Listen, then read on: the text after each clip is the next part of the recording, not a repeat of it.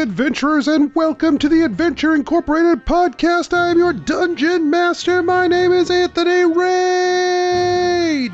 This is episode 78. It is part of the Oracle story arc, and we are going to continue with Belroth's journey uh, right here in this episode. I want to thank the patrons again. I know you might be like, Anthony, I've been listening to this show for a while, and you thank the patrons every week. Don't you think they've had enough thanks by now? And I would say to you, no. I don't think they've had enough thanks because they support the show uh, with actual human dollars from human monies. Uh, you know, I don't even know where they they don't have to be from my monies because Patreon takes their monies and turns it into monies that I can use. Uh, and I am so appreciative to be able to do things for the show uh, and expand it and grow it in ways that I couldn't do without their help. And so, uh, you know, it, it helps take something that we would do that would be out of our pocket every month and it helps it self-sustain. It lets the show breathe on its own and it's i'm so grateful to them. And so no no i haven't thanked them enough. I'll thank them every week uh, because it's it's so great. And if you're not a patron hey you can be. You can support the show. You can help keep the lights on. You can help keep this thing coming out to you every single week uh, with no interruptions like this one like the interruptions like this one, but no other ones. Eh? There's that. All right, let's get started.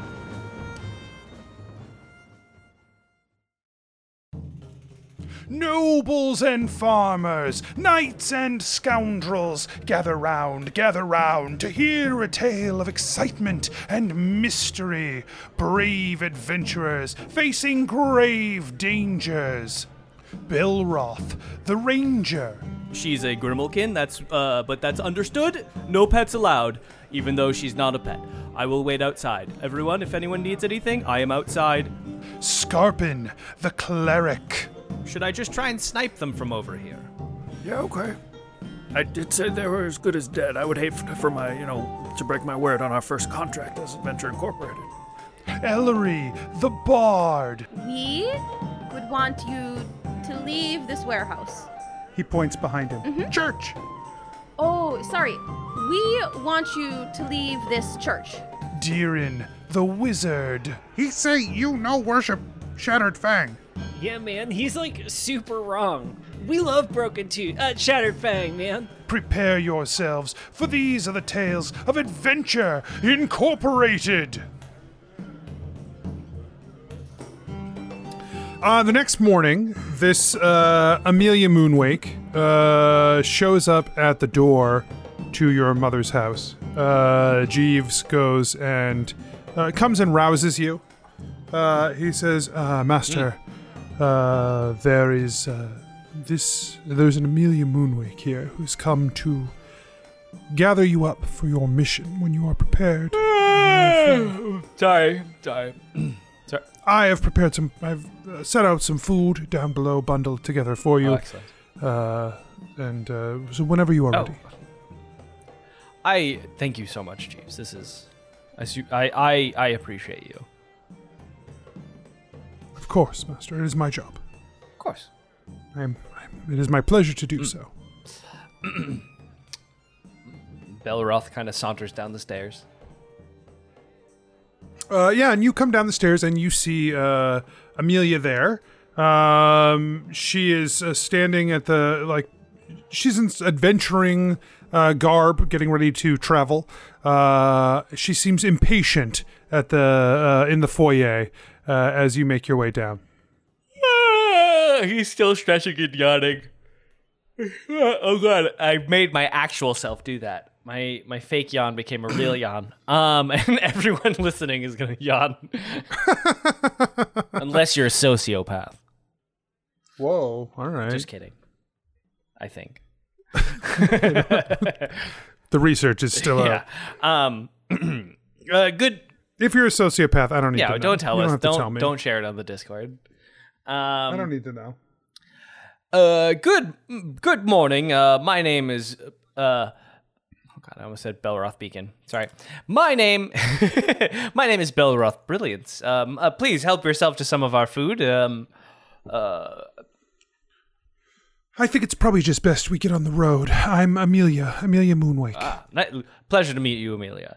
Um, do, do you want anything to drink, um, or any sort of uh, other supplies for the road? I've never, I've never been on a, uh, you know, an adventure quite like this before, so I'm actually quite excited. Yeah. Uh, the most important thing we have going for us is time. So why don't we just uh, hit the road and then we can worry about the rest of that uh, later. Oh, okay. Yes. Um, hold on one second. And Be- Belroth starts like, you know, he takes a napkin and he starts wrapping up some pastries. And he's like, just putting them in a pouch and like, Master Brilliance, uh, I got you. I brought this for you, Oh. and uh, Jeeves hands you a pack, like it's fully packed. Um, and since you don't really own much, it's mostly packed with food. ah, excellent. Uh, Belroth tries to shove in more food. Um, and um, I, I have a, I have my, he has a half plate on. Um, I, he, he assumes it's on correctly. Um, and uh, grabs a spear that's uh attached to the wall. Yeah, I think it's like your. It's probably like one of your sister's spears. You know, like an early spear or whatever that she's mounted, and you're like, well, I, yeah, I don't know if I, I don't know if my sister actually uses this or if this was a trophy. Um, but I, you know, we'll use this. Uh, do grab a crossbow. Do, uh, and um, uh, I'm I oh a shield. Yep, and I'm ready to go. Puts his pack on. uh, Amelia just looks at you. Like you can see that she's thinking about two things right now. One, uh, she is shocked at the uh, at the the lack of like she's just knows she's gonna have to save your ass so many times out here. Uh, and then she also just seems to be like doing the mental math of how much this is really worth to her. Uh, and then finally she says like, "All right, come on."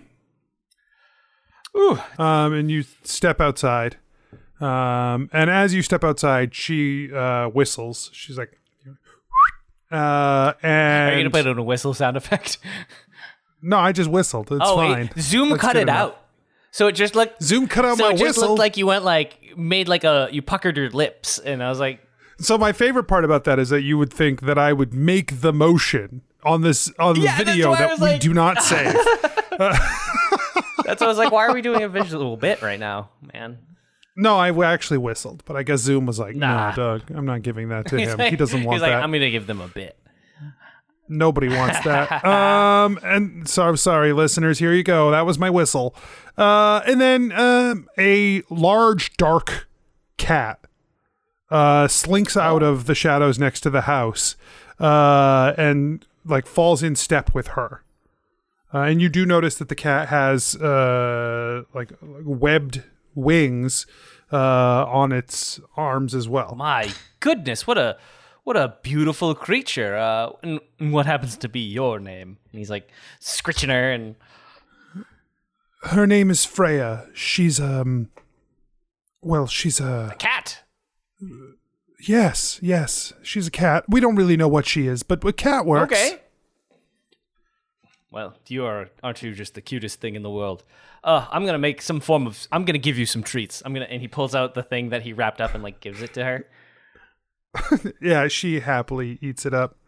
Um, says we have two others we're uh, taking with us. Uh, I hope you don't Oh mind. no, of course. Um, I assume we're like walking gonna- as this is happening. Yeah, yeah, yeah, yeah, yeah.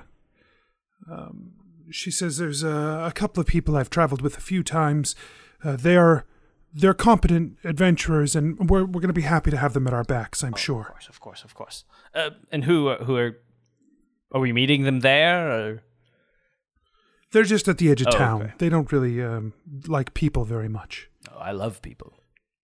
Truth be told, I don't really like people either. But uh, sometimes someone has to come in and pick Oh. up the contracts. Oh, well, I I can like people for you, and, and you know, for this moment, instead.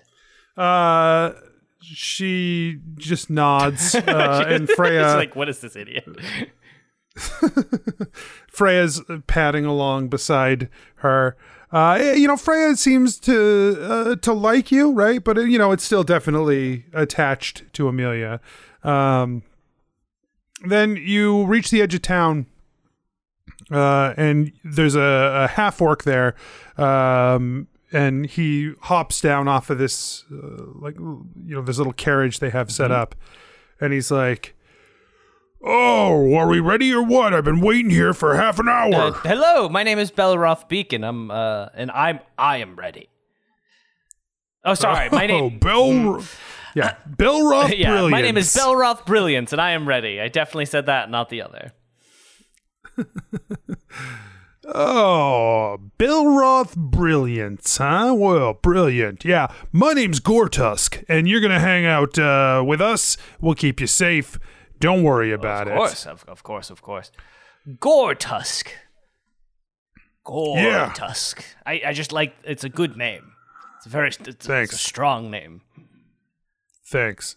It's from my father's side. Oh, I was your father also named Gortusk? No, uh, no, Okay. no. He was called uh, Vein Rip.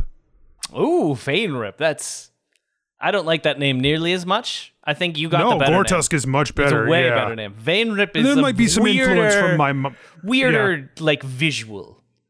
There might be some influence from my mother as well. Oh, of course, of course. I understand. Her name was Sarah. Okay. Uh, from around the corner uh, steps the, the last member of the party. Um, and there's a moment for you here, a bit of dissonance, because it's the Oracle. Oh. Uh, Belroth Beacon and Belroth Brilliance have a, a bit of a moment.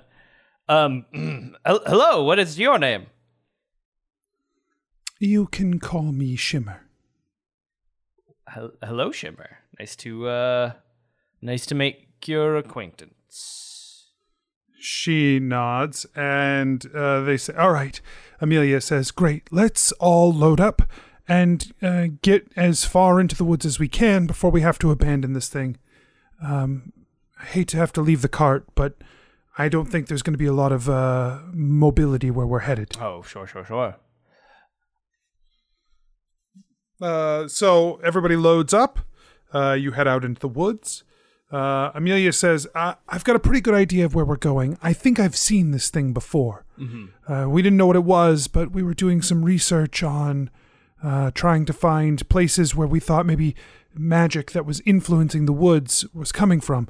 This place, there's a lot of power coming from this place. Oh, oh okay. Um, what do, what do you mean power coming from this place? I, it's hard to describe. I'm not. I'm not exactly. You know, I'm no uh, magical researcher. I'm not a wizard or anything like that. But you know, you get close, you can feel it. Oh, sure, of course. Well, uh, very. I'm excited to feel it. I can't wait. Okay, I mean, it, it is dangerous, and I, I don't know. I don't know if it's a good feeling. Oh, I mean, I, I feel like any sort of danger and adversity is, is just, you know, it's how we grow as people. So I'm, I'm looking forward to it. It's it's a first time experience, and those are always the most um uh growthful. I don't know if that's the word I was looking for, but it's the word that came out of my mouth. Uh, okay. So uh, you travel a little bit uh, further into the woods, and at a certain point, you abandon the cart. You begin to walk through the woods instead. Um, just before nightfall, uh, you see the beginnings of what looks like a path out here in the woods, an ancient path. Um, and then you start to see some headstones sticking up out of the uh, the moss and the underbrush. Old, ancient headstones, ones that are uh, you can't read anything on them; they're so decayed. But it, all you can see is sort of a shape of a stone uh, headstone. Can um Belroth go over and try and like feel where the grooves of where the um, writing was to try and read it? Uh, yeah, go ahead and give me a perception check. 19 plus a lot. Uh, 19 plus 4. So 23. Okay. Yeah, so you can just barely feel the smallest indentations where, after uh, years and years and years and years of ra- wind and rain and uh, decay, there is nothing discernible left. But you can just barely feel that there even was etchings on here. Um, otherwise, it's just smooth stone. Interesting. Belroth just shrugs and continues. Uh, just beyond that, uh, you see about three quarters of the way sunk into the ground and tilted uh, about 45 degrees. You see an entrance to a mausoleum. Um, the the opening is small. You'd have to like crawl into the opening to get in. Uh, and like I said, the inside's twisted and bent. But as soon as you see it, you can feel power radiating off of this. A power you're not familiar with. Whoa. Hmm. This is that is quite an interesting feeling, Amelia. I, you know, you you really undersold it. That is a, definitely an interesting feeling. This has gotten worse since I saw it last. Worse. Um. Why worse? The power that is coming from it is stronger. I feel more of it. Hmm. And I think this has sunken in a little more. Go. Interesting. Well, um. Uh, shall we go in? Yeah, I suppose so. Uh, so you, uh, so okay, you go go in. Um, the three, but as so basically, Amelia and Freya go in, and then Gortusk goes in, and then just before you start to crawl in, um, the Oracle puts a hand on your shoulder, um, and she says, "Belroth, there are moments, pieces of this." that may feel like you have made a mistake. These are the truths that will tempt you. You must be prepared to understand why this can never be. Why you are better off without it. uh, I mean, it so far seems pretty good. Uh, but I will, I'll do my best. As you speak to her, she looks at you confused. Uh, I'm I'm going to do my best. Just just wanted to say that. First adventure. Okay. Great. And she just pushes by you and crawls down into the hole. Thanks, Shimmer. You were very confusing. And Belroth squeezes in. So uh, you you head down in. There's a, a big like mound of dirt here as the room has shifted and sunken. Uh, there's a couple of cr- little uh, caskets along the wall, uh, but this mausoleum definitely descends down into the ground. Uh, you head down a staircase uh, into a larger chamber with many uh, crypts, right? Right, like many uh, little slots that have these caskets in them, uh, and then additionally there is a large gate here, a, a- like a gate doorway that has been uh, shut. It is also tilted, although the degree to which it's tilted now underground is lessened than it was before. That power is not. However, uh, the gate seems locked, and next to it is um, there's a lever. Uh, now, uh, is sorry, Amelia. Question from an adventuring newbie: Is that um, is that overwhelming power the thing we're looking for? Or are we looking for something and avoiding the overwhelming power? I just wanted a game plan. I I don't know for sure what we're looking for. I don't even know if this is the right place.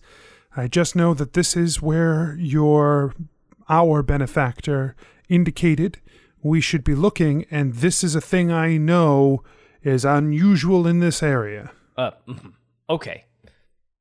Sounds good. I'm gonna pull this lever. You're gonna what? And Belroth pulls the lever. Uh, instantly the room around you disappears. Uh, you are in a totally different chamber. Uh, the uh the, the it is a small square stone chamber, uh, carpet of red, uh, just like a single row of red at your feet. Uh, as you are in this chamber, and just two sconces lit on the walls uh, with a purple flame. Uh, and the, otherwise the room is empty. You're just in a small box, not not too small, you know, like ten by ten, but you're just in a you're in a box. Did I did I fall in a hole? And Belroth looks up. Yeah, the ceiling is solid above you. Um, Amelia, Gortusk, Shimmer. Boy, this is boring so far. um, Some time passes. What is Bell like? How? What are you gonna do as time passes in this place? So if this is the resting place of this is the resting place or this could be a resting place or a place where we could find out the resting place or whatever um should I rest? That feels too on the nose. I should look for a switch. Belroth is talking to himself because he's never really been in a situation like this. He's like, Yeah, yeah, yeah. I'm going to look for a switch. And he starts like touching different things on the walls and, and, and looking around, doing what he thinks a good adventurer would do. Okay, give me an investigation. Maybe there's a trap. I know that I could probably have had a spell to detect those things, but I, I guess I I didn't. I like I like that he's like maybe he triggers a trap and then he's like maybe there's a trap. Because this clearly isn't a trap. Um, this is a, this is a room full of red. Uh, investigation. yep. 18. Again, Uh, rolled a 19, minus one. You get the so as you uh, investigate the room, uh, you do see that one of the walls looks like it is um, like locked into place, but that it moves. Ah! I did it! Yes, you did. What? Uh, there's a ghostly spirit that uh, is in the room with you now.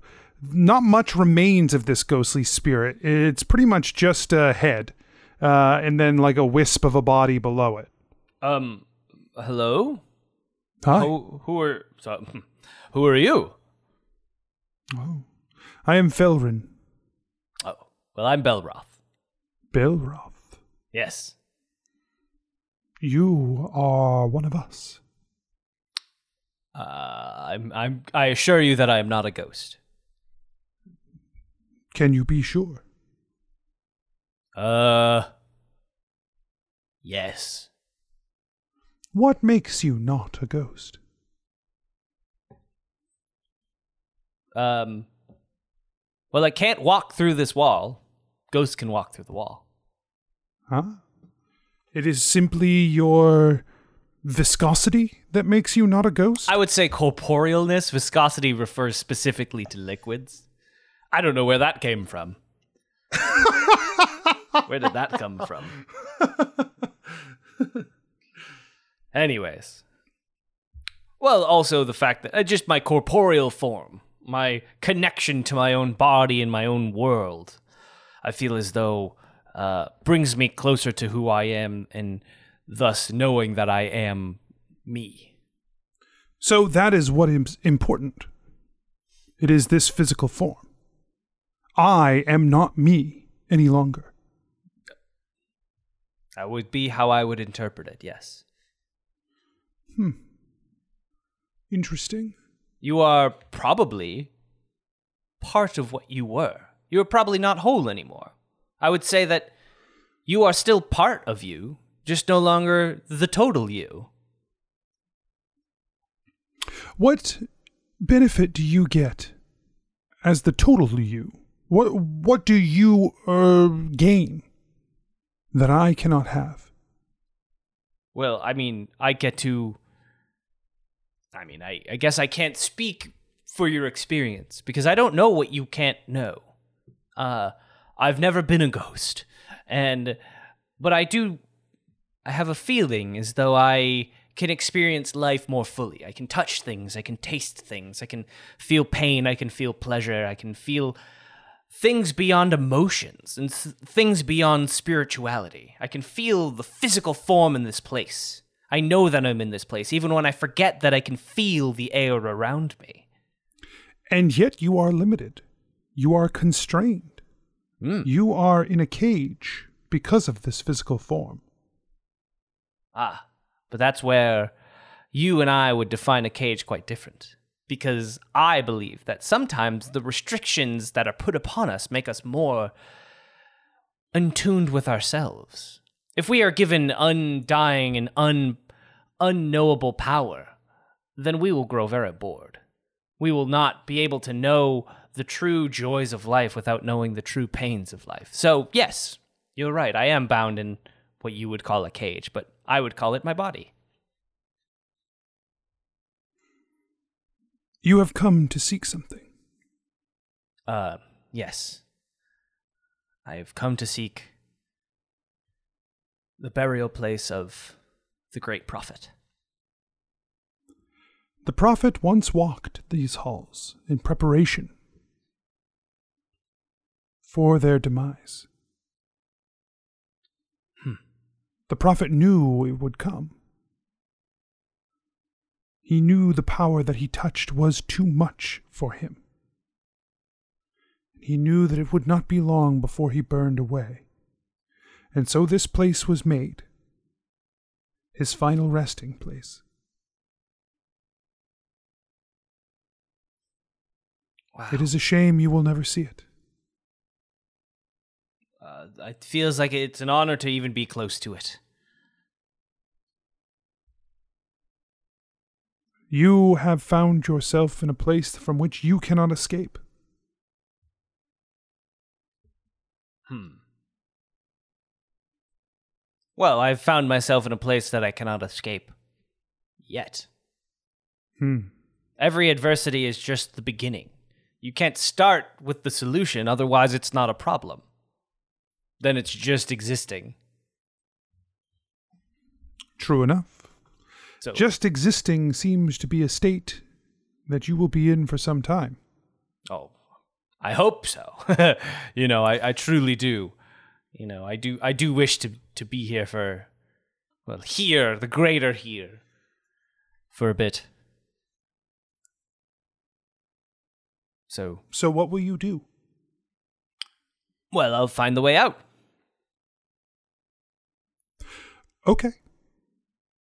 He just floats there looking at you. This wall looks like it's temporary anyway, so I feel like the answer's somewhere in here. If I just kind of knock on enough stones, maybe I'll find a button or, um, you know, some sort of point of inspiration will come to me. Perhaps there's another lever. I pulled a lever. How did I teleport here? Is that what happened? Or did I fall? yes, you were transported here. Oh, okay. Why would he. What? Question. Why would Diam put a lever to teleport you to a room? Feels like there would be more.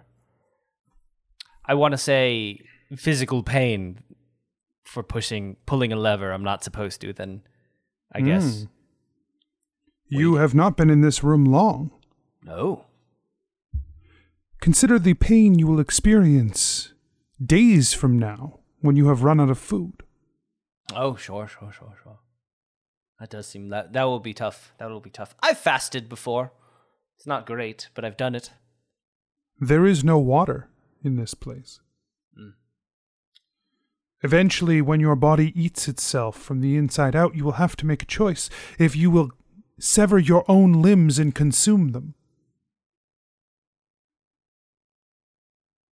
or die of starvation. Um, I feel as though I would rather die of starvation because I feel as though if I cut off my arm to feed my stomach, I'll bleed out. It feels like a very. That feels like a solution I would make only if if if crazy. This is a small room. And you are by yourself. I've been through worse. Ghost, this is a this is a I'm sorry, I shouldn't call you Ghost. Do you have a name? Oh, yes, you do. You said it. It was uh Ghost, I've forgotten. I'm sorry. I'm going to call you Ghost from now on.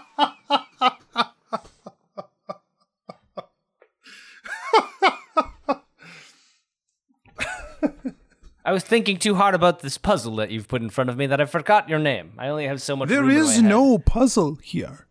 Hmm. You touched a lever. Mm-hmm.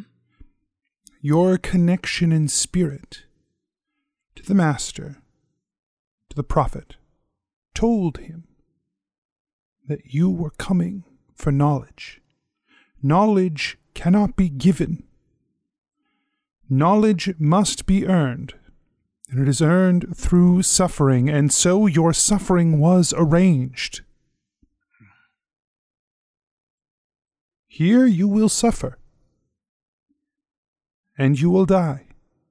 And it is through that struggle you will come to understand this resting place for him as it will be for you. Hmm. Belroth sits down.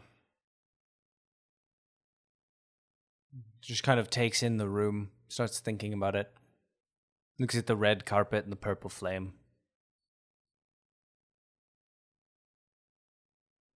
So, what do you get out of it, um, Ghost?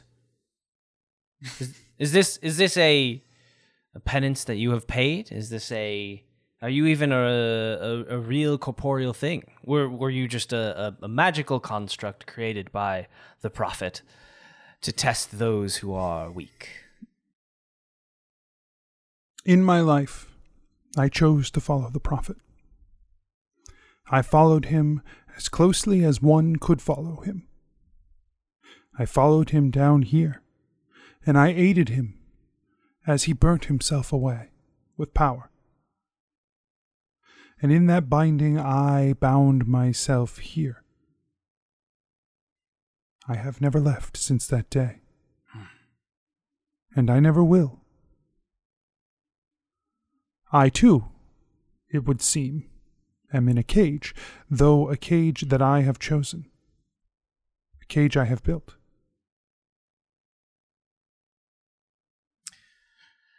I mean, there are the cages we choose and the cages we don't. And those born in worse conditions than I did not choose to be in a worse condition. Their suffering was not something that they were conscious of when they were a child.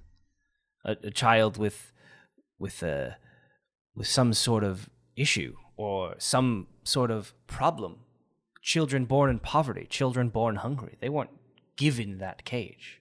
You chose this cage, and it's a noble choice.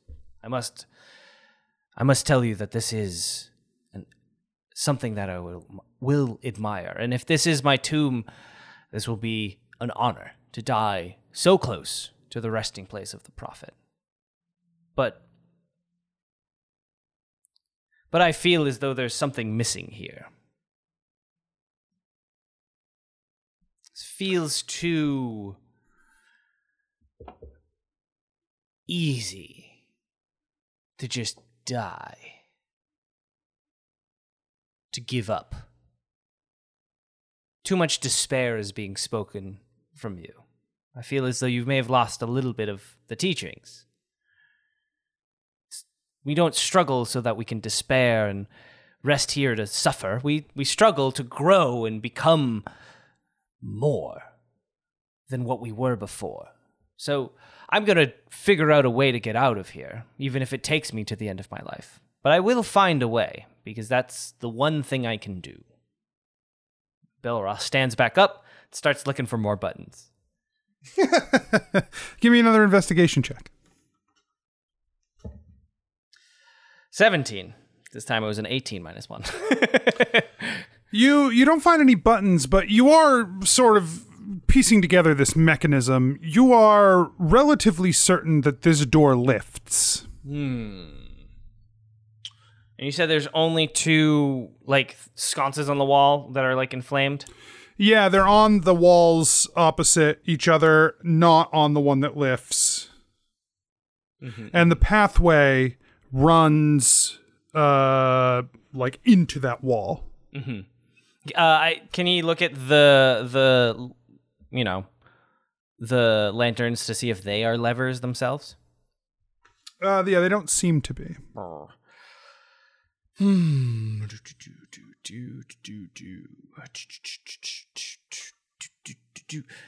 He's he's making these noises while he's looking. He's like Yeah, yeah. very much like Are those helpful? or what helpful. Those noises. Um.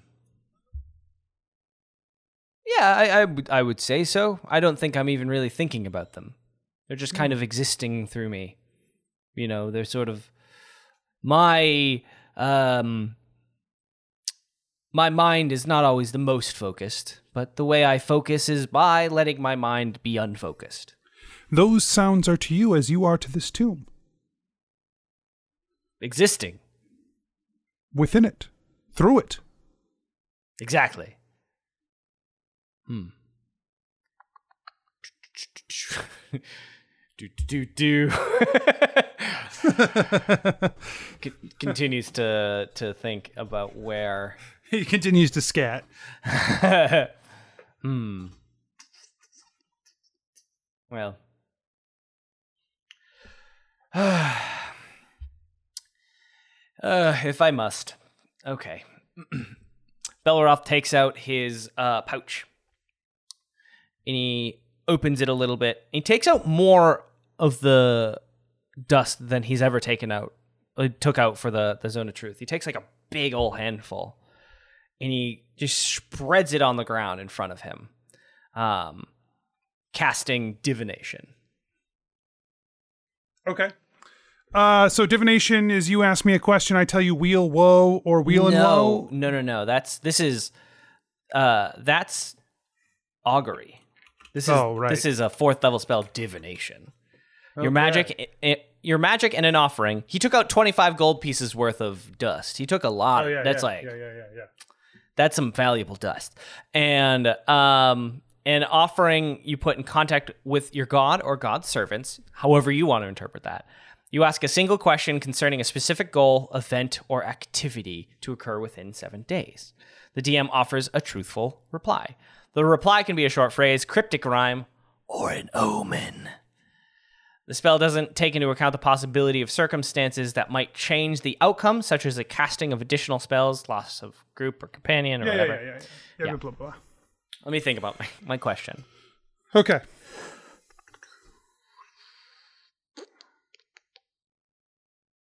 Um,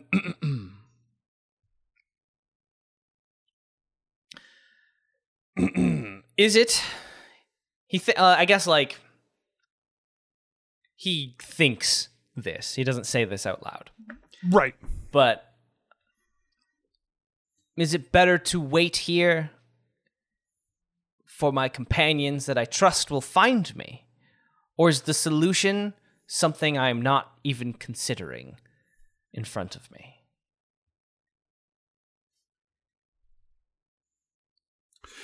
Because your magic focuses so much like from from you you draw this from yourself right? When you cast this divination you're really casting into your own mind to try and see you know the, the pieces that are working subconsciously.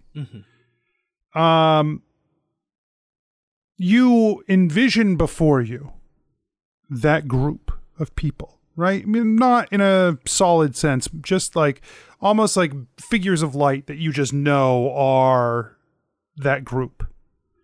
Um, and you watch them march away from you, their backs to you. You stand alone.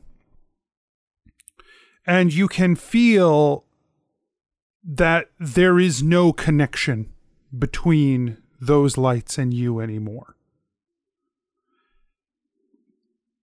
But what you also feel is that there is something beyond this, something that you are missing, and it is beyond you. It is beyond your light. It is not a thing that you can achieve on your own. Hmm.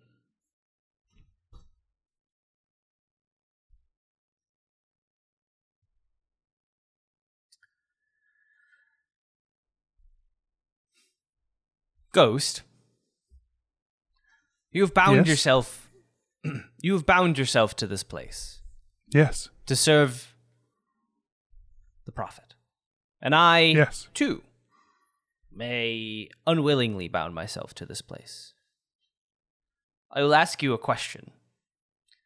Do you wish to stay bound to this place in service of the prophet? Or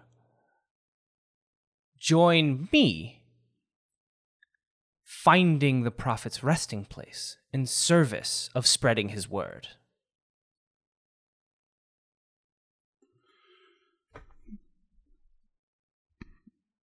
I am bound to the greater whole of this place, not this room. I think what you ask me is do I find, if I can interpret what you mm-hmm. ask, mm-hmm. Do I think that my service to the prophet would include guiding you that you might learn more of the prophet and spread his word to the world above? That is quite literally, yes, what I mean. Is that what you want? I didn't ask. I didn't ask what I want. I am asking what you want. Oh, okay. Well, then, that's different. The reason I came here was to find something that's been missing from the world. You see, I don't know how much you are aware of the outside world, but our faith, our belief system is not fully looked upon fondly, which I find to be a grave injustice. My mother and I, and many others in the faith, feel as though some of the words are missing. We have many pieces, many fragments of his journals, many stories, many teachings, many ideas. But they are not coherent, and they are not all translated the same way, and they are not always the most direct. And so I come here to try and bring unity and bring clarity and spread the word in a way that I can know more and I can use my knowledge to let others know more. Does that make sense? Let me ask you this, then. Mhm. What if you do not like the truth you learn? Well,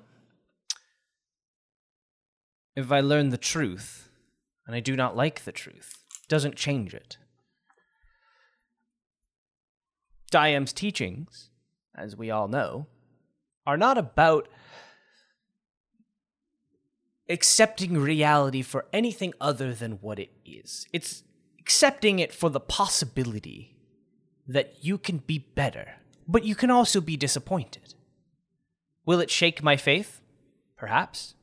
Will it shake my understanding of myself? Also, perhaps. If I don't like it, it doesn't matter. It's the truth, it's the teachings. And I know that I must spread them, however dark and grim they may be, because I am used to being a purveyor of things that others don't like. So, that's a long way of saying if I don't like it, that wasn't my goal. My goal was to know, not to like. The spirit passes through the wall, and you hear a click as the wall rises up. Ah, Ghost, I knew you were a good guy. On the other side, the spirit stands, although now his form is more complete. Uh, his body is visible and there, and it almost is borderline corporeal. uh, as he stands before you. He is in uh, a ghostly uh, clothing, but the clothing is fine, like a noble's clothing, uh, like a, a brilliant red. And he says, I will tell you the story of the prophet. I will show you his journey. You will understand him better, and you will know his beginnings. Mm. What you do with that information will be yours to decide. I do not know what teachings have survived. I do not know what the prophet said his prophecies have continued on, which of his prophecies have continued on. I only know this the origins of the man who would become the prophet, the actions he took, the state of his demise. Are you sure this is a thing you wish to know? It is a thing. I just I would like to to say that it's not my wish. It's not even my dream. It's not my goal. My goal and my dream is to spread the teachings so that others may know. You are making it seem as though I will not like what I hear, but I don't know if that is true until I know. But again, it really doesn't matter if I like it or not. That's never been the goal. Boy, I wonder where Amelia is. I think I feel as though she's not coming back. My mother will be mad, but then she'll be happy to see me later. Your friends still stand outside the place from which you were brought here. Oh. That place is very, very far from here. Oh. When we are finished, I will return you there, Okay.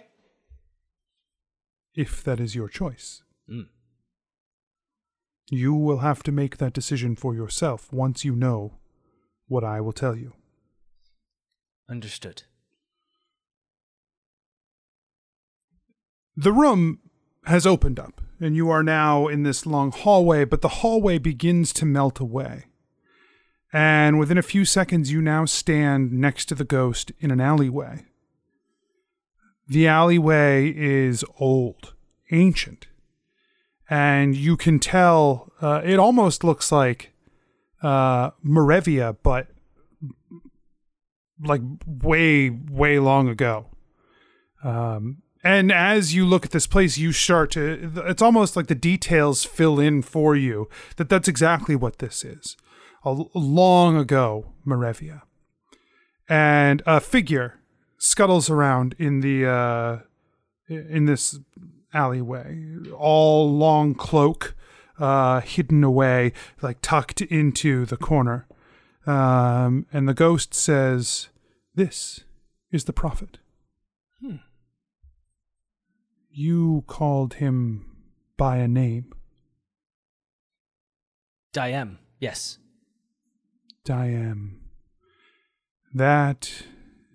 that is the ravages of time. This prophet went by a different name. His name was Diamarith. Diamarith was a beggar. His mind shattered and broken.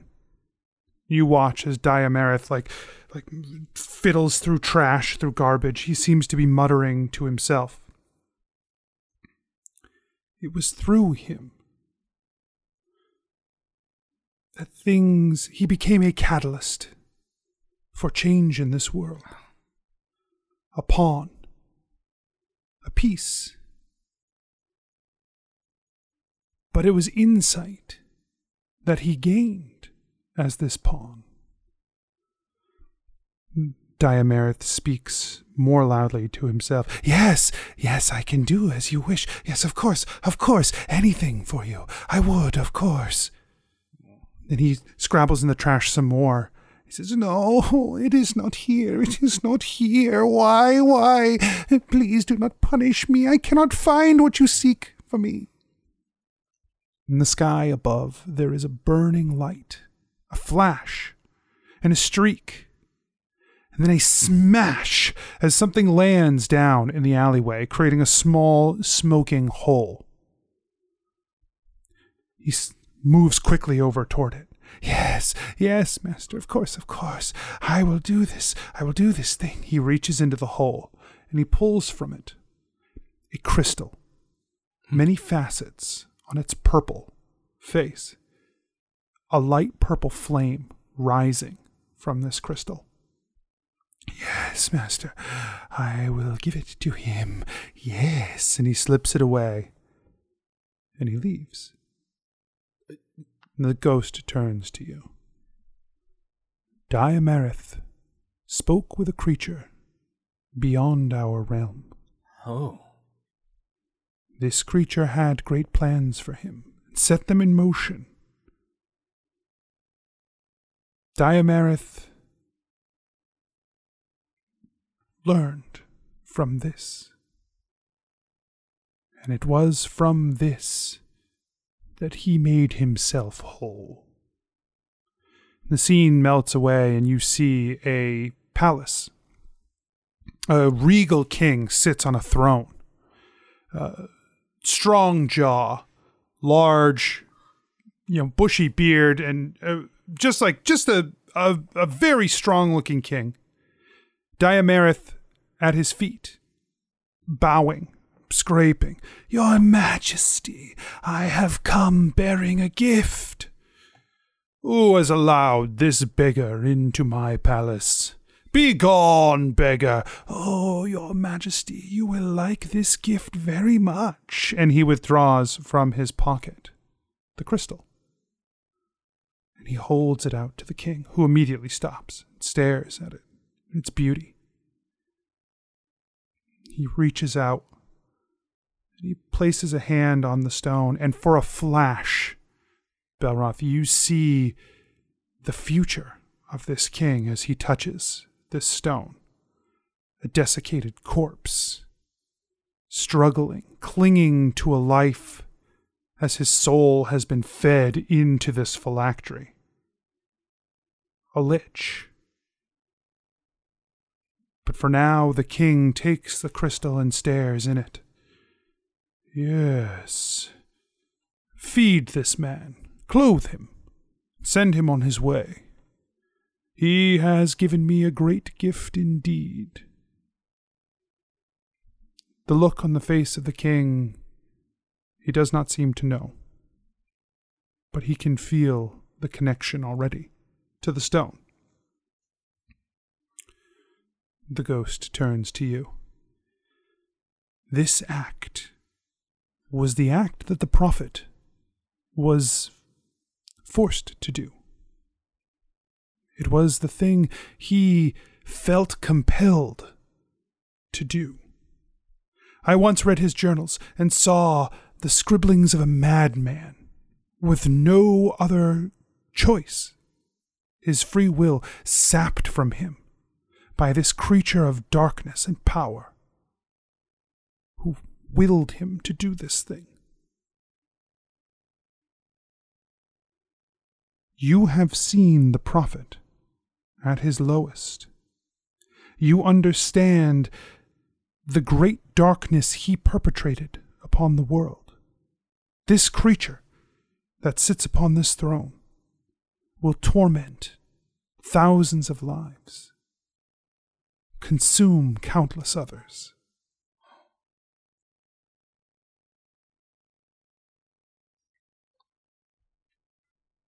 I wish to see more. I must know more. From, from what you have seen, what of the teachings that you have understood could you apply to what you have seen here? What still holds ground that drives you forward? As I said before, it is not for me to like or dislike.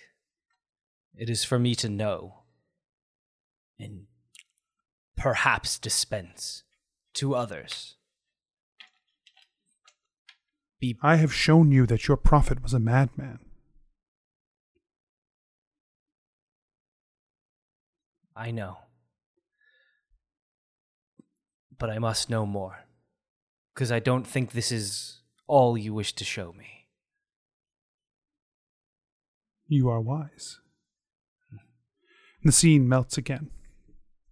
And Diamarith is in the forest the trees look like far to the north, uh, on the uh, like like deep into what is now the untamed wilds. Uh, there is a symbol in the air in front of you, uh, nestled up against the stone, large and black and arcane, uh, big enough to pass a carriage through. And Diamarith kneels before it. And he says, Master, I have done what you asked. Please, please, I have come to reap my rewards. And then he steps through this portal. And on the other side is a world of darkness.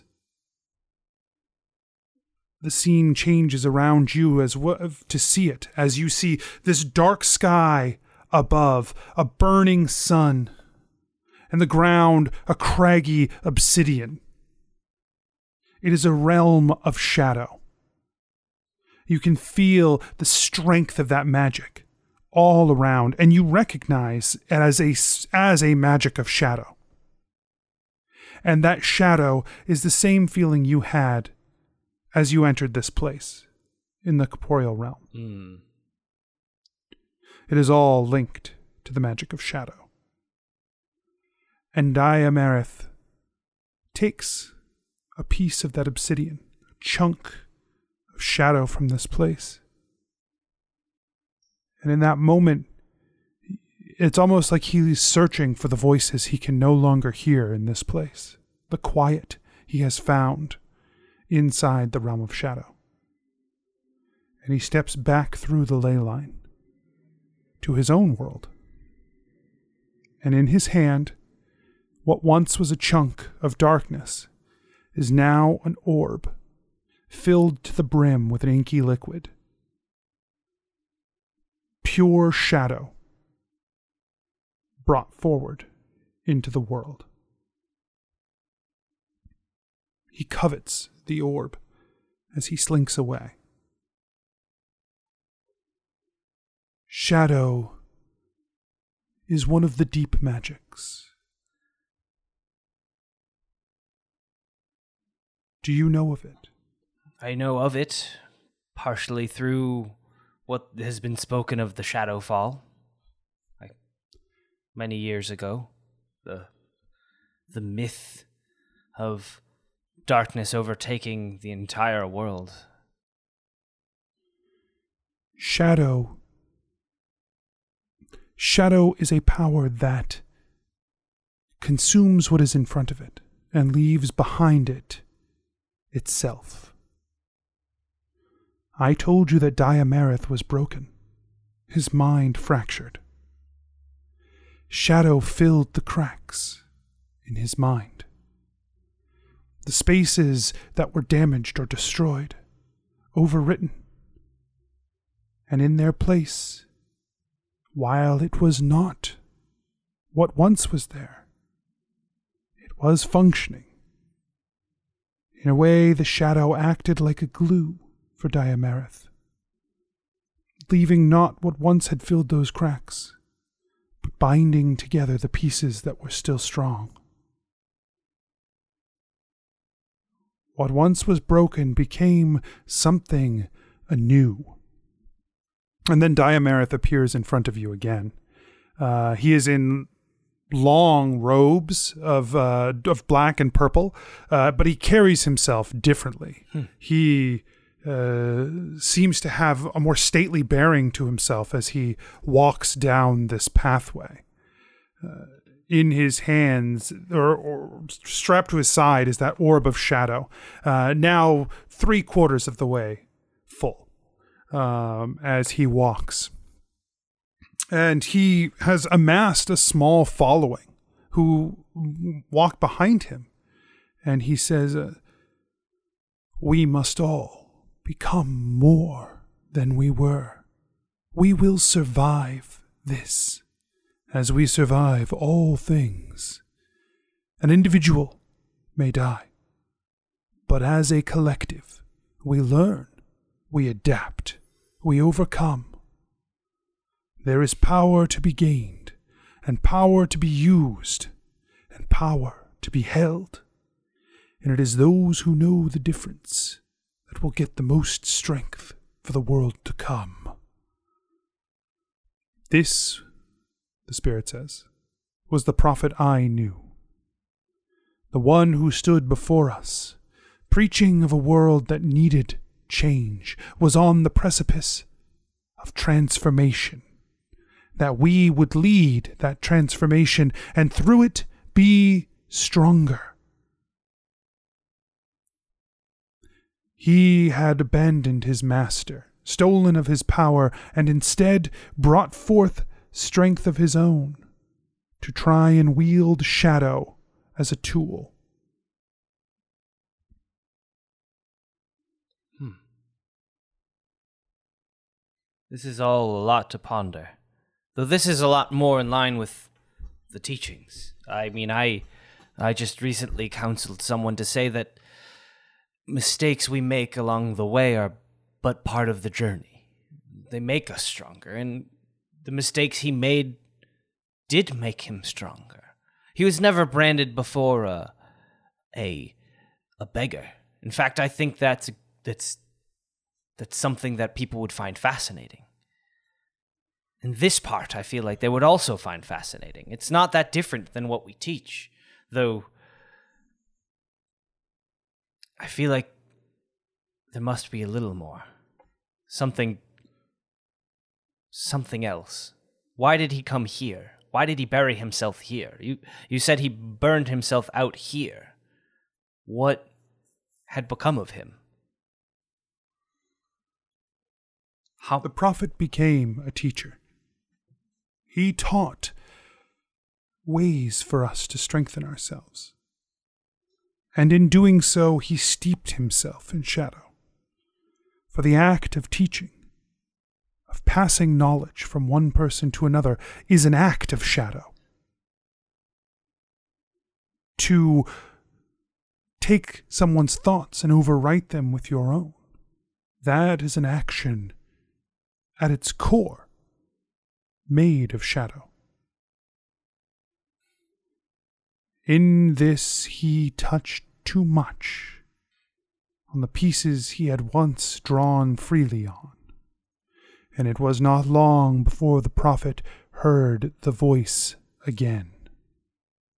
The room melts away once more, and this time Diamarith stands on a field of purple and blue, like a sheet of glass under his feet, stars dotting the sky, and in front of him, an impossibly large creature of tentacles.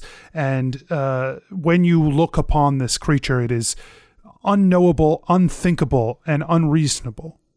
Looking at it here, you think this has to be simply a facsimile, and even in there, it is a, a mass of impossible geometry and unfathomable size and power.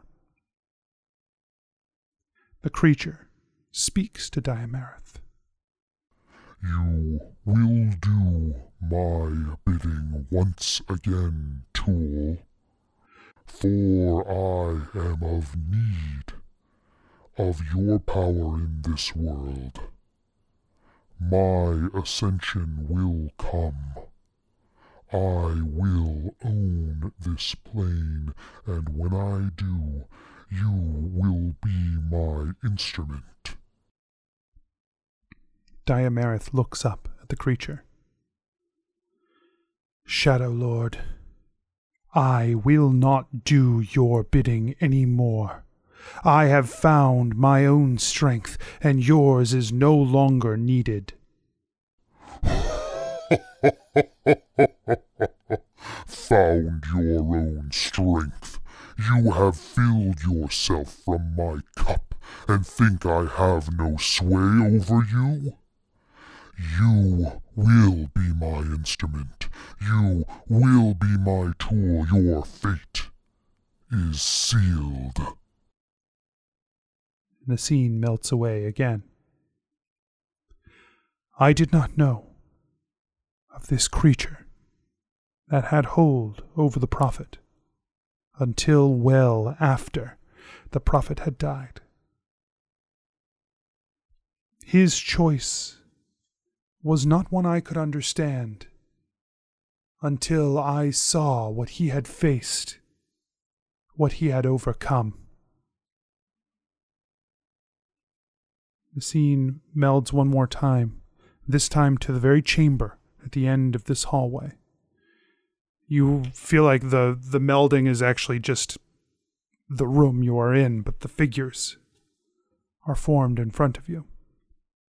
Diamarith, now his arm, his limbs, burned away with black, like thin skeletal limbs. He lays a, on a table, his hand on the orb, which now has less than eighth of the shadow within it that it once had. He seems frail. He wheezes as he speaks to a corporeal version of your spirit. He says, My son, this has come to an end. I cannot resist him any more, but I will not be his pawn. He cannot have my will. It belongs to me, and I will keep it. I will do what I must. And the Spirit says, I know, brave prophet. I understand.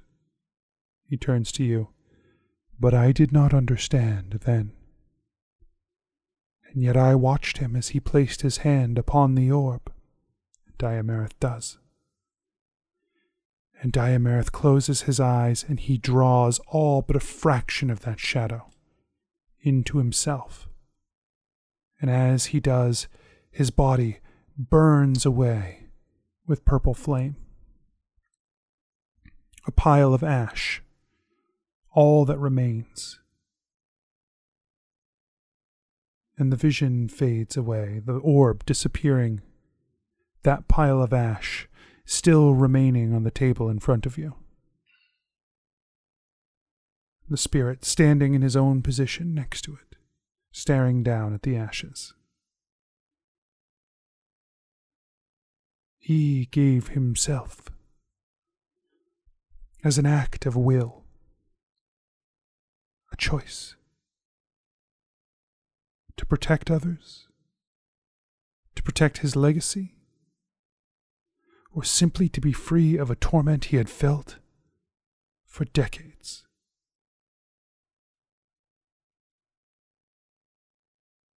Sometimes I don't know if it was the right choice he made. But I was not him. And it was his choice to make. Belroth thinks on this for a bit. Kind of goes over to the ashes, picks a little up in his hand, and lets some sift through it.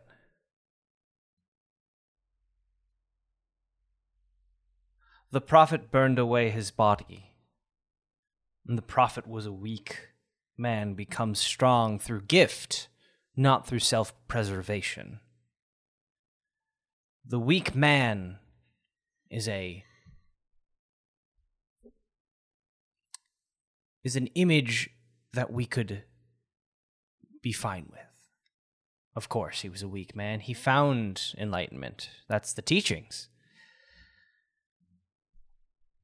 But the rest is not that with which will be accepted. You say this is a, a teachings of shadow. And quite truly, if you if if teaching is an act of shadow of overwriting, his death overwrit his own story into something more pure than the truth. And so I came here to learn the truth. and to spread the truth to the rest of the world so that they better understand. But I now know that I cannot. I must bind myself to this place. Everything that I know here must stay here. For the truth will either not be accepted or dissolve the good it's done.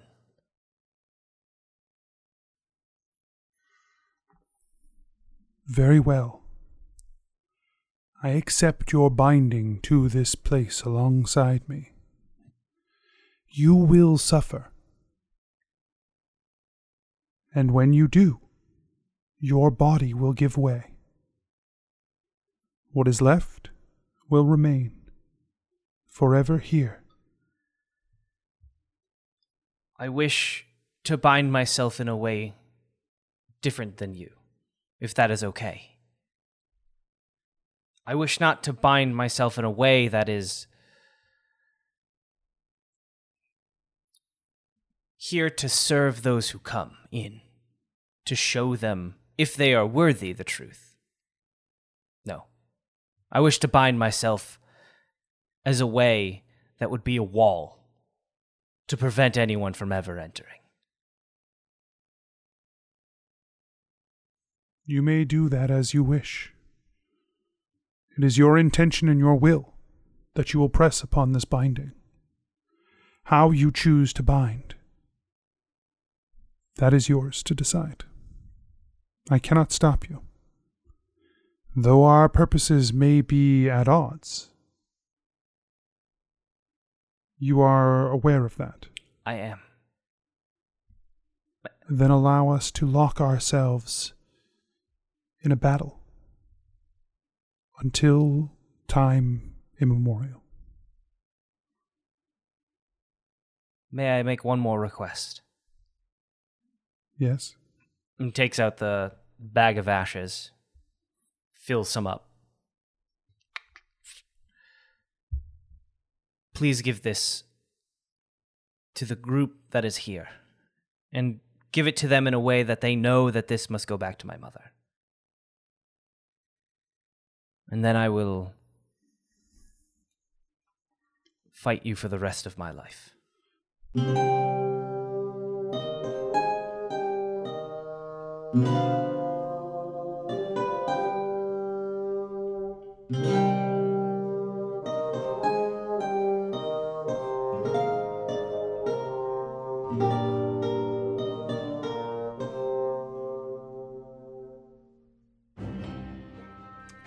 DM Anthony here, just reminding you that if you're enjoying the show, tell your friends, tell your family, uh, let people know word of mouth, and you can support the show at patreon.com slash adventureinc, or you can check out the shop at adventureincpod.com slash shop. Make sure you check the show notes and the website for all our social media, including our Discord, where you can come and hang out with some great people.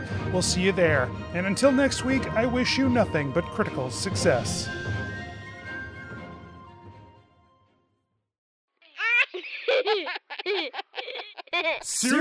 Business.